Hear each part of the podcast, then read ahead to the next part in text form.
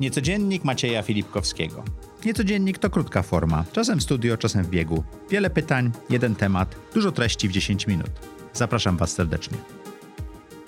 Niecodziennie w Niecodzienniku mamy jednego gościa, jeden temat. Staramy się w mniej niż 10 minut opowiedzieć Wam o jakimś niesamowitym lifehacku. Jakub Chmielniak, przedsiębiorca odzieżowy, Mr. Google i Mrs. Go i parę innych marek. Słuchaj, ja mam do Ciebie takie proste pytanie, bo rozmawialiśmy w odcinku nagranym e, przedtem o Twojej historii, ale teraz e, chciałem się od Ciebie dowiedzieć, jak z pomysłu zrobić Mhm. firmę, bo to jest to, co Tobie się udało i udaje wielokrotnie. Odpowiem tak. Faktem jest, że ten pomysł, z którym zaczynałem, firma odzieżowa, Mhm. to jest bardzo ogólne sformułowanie, bo ja bardzo szybko z jednego produktu przeskoczyłem na drugi, a potem z tego drugiego przeskoczyłem tak naprawdę na 6-7 innych. I to, o czym trzeba pamiętać, to jest, że warto zacząć po prostu coś robić, bo kiedy zaczynasz coś robić, zaczynasz o tym myśleć. Nie daje ci to zasnąć, nie daje ci to spokoju. Myślisz, okej, wybierzesz sobie jakiś produkt, wybierzesz sobie jakąś Ale, usługę. robi, ale słowo robić jest bardzo ważne, a, Tak, nie, a- a nie siedzieć i myśleć filozoficznie, prawda? Bo jak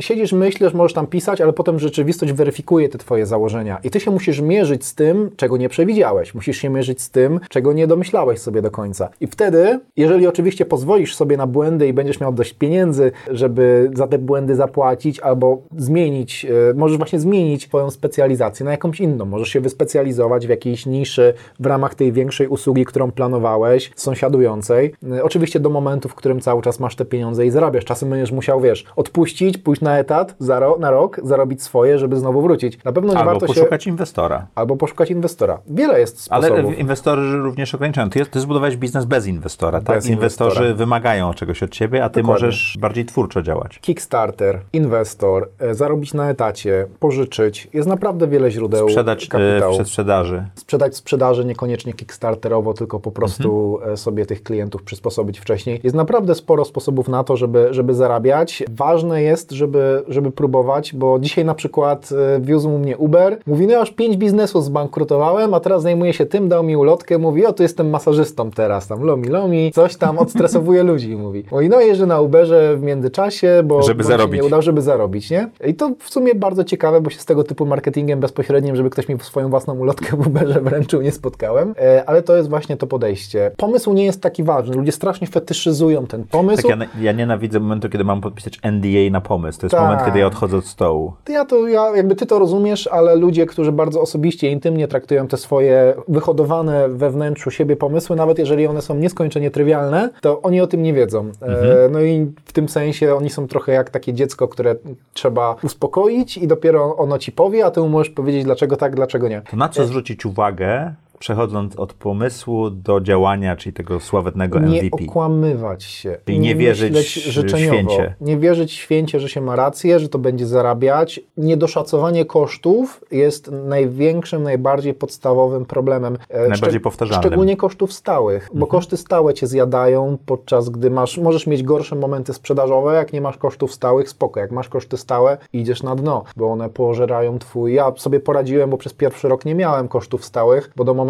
w którym wynająłem pierwsze biuro, pracowałem tak naprawdę z domu rodzinnego i, i, mama Rodzice, mi gotowała. rodzi- nie? rodzice dawali prąd, y, Dokładnie. dach nad głową jedzenie, prawda? Dokładnie. I to mi wydatnie, gdybym musiał wydawać 1000 zł miesięcznie na mieszkanie na i tak dalej, no to wtedy bym tego nie mógł zrobić. Ale oczywiście sytuacje są różne, bo kosztami stałymi równie dobrze są koszty utrzymania rodziny. Wtedy trzeba się upewnić, że, że, że są, ale każdą decyzję Ale można... wtedy warto mieć dwie kubki, prawda? Jedną na biznes, Dokładnie. jedną na y, koszty ale stałe każdą decyzję. Można cofnąć, w sensie można wrócić do pracy. To nie jest żaden wstyd, że ci się nie udało, spróbujesz znowu. Wiesz, jak mi się audycja nie uda, to myślę, że już mnie nikt na polskim rynku nie zatrudni. Możesz, także... możesz pranki wtedy kręcić, idź do jakiegoś domu, domu YouTube'owego, teraz to jest popularne. Może zrobią też taki. Nie, nie wiem, czy moje 51-letnie YouTuberów poczucie 50 humoru plus. będzie dobre. Słuchaj, zdziwiłbyś się. Masz e, trochę inny kod kulturowy i masz bardzo dużo odbiorcy w Polsce. Może jakby, jakby zebrać trochę ludzi z innego rocznika, z innymi odniesieniami popkulturowymi, To by się udało. to by się udało. Więc wracając do tego, czyli próbować, Próbować. obniżać koszty, nie odpuszczać, Nie oszukiwać się. robić pivoty, jeżeli potrzeba. Pivoty, czyli zmiany, Czyli zmiany, zmiany kierunku. Tak, zmiany kierunku. Wszystko w ramach tego, żeby nie tkwić uparcie przy jednym pomyśle, jakby on był jakąś... Pomysł jest niczym istotnym. W ogóle pomysł nawet nie musi być odkrywczy. Ty możesz stwierdzić, że skoro robi się coraz cieplej, to trzeba montować klimatyzatory i akurat w twoim powiecie nie ma żadnego montażysty klimatyzatorów. I będzie to I hej, super biznes. I tak? będziesz mógł z tego żyć. To też zależy, jakie masz potrzeby i oczekiwania. Wydaje mi się, że na głupich klimatyzatorach można zrobić e, jeszcze wciąż w Polsce w tym momencie fenomenalny biznes. Ja muszę powiedzieć, że najwięcej pieniędzy za, zarobiłem do tej pory na najbardziej nudnych biznesach. Dokładnie. Im bardziej nudny biznes, im mniej sexy, tym mniej ludzi będzie się tym interesowało. Mhm. To jest dla ciebie,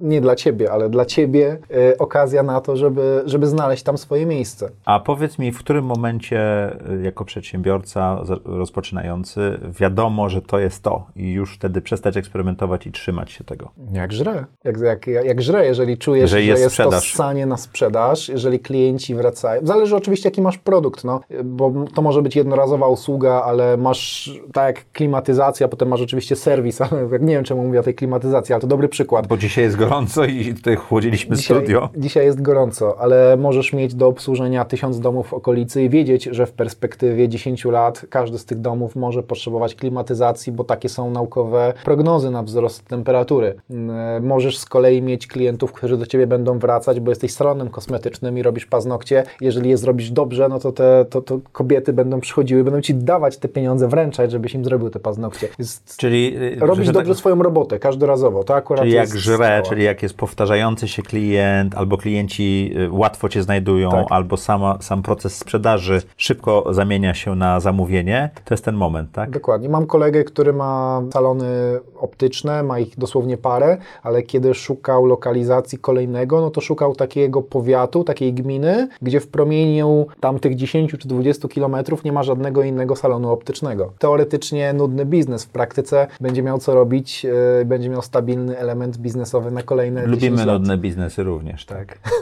Dobrze. Jaką radę dałbyś e, początkującym ludziom z super pomysłem, którzy nie są pewni, czy mają to w sobie, żeby Mhm. ruszyć? Nie wstydźcie się popełniać błędów, nie wstydźcie się próbować. Nawet jak was pocisną koledzy, że wam się coś nie udało, to nieważne, bo jak się wam uda, to będą wam zazdrościć. Po prostu próbujcie, bo inaczej się nigdy nie przekonacie, czy to jest dla was, czy to nie jest dla was. A lepiej, im szybciej się przekonasz, tym lepiej podejm- tym szybciej podejmiesz właściwą decyzję dotyczącą reszty twojego życia, albo przynajmniej kolejnych lat. I nie będziesz się z tą myślą tam później telepał co wieczór, że ach, może ja to zrobię, może to zrobię. No to just do it, no a potem się zobaczy, nie? Nic nie jest na zawsze. To pewna jest śmierć i pewne są podatki. I to wszystko. Dziękuję Ci ślicznie. Dzięki Maciej. Niecodziennie w niecodzienniku, jedno pytanie, odpowiedź. Mamy chyba bardzo prostą odpowiedź. Just do it. Do usłyszenia w następną środę.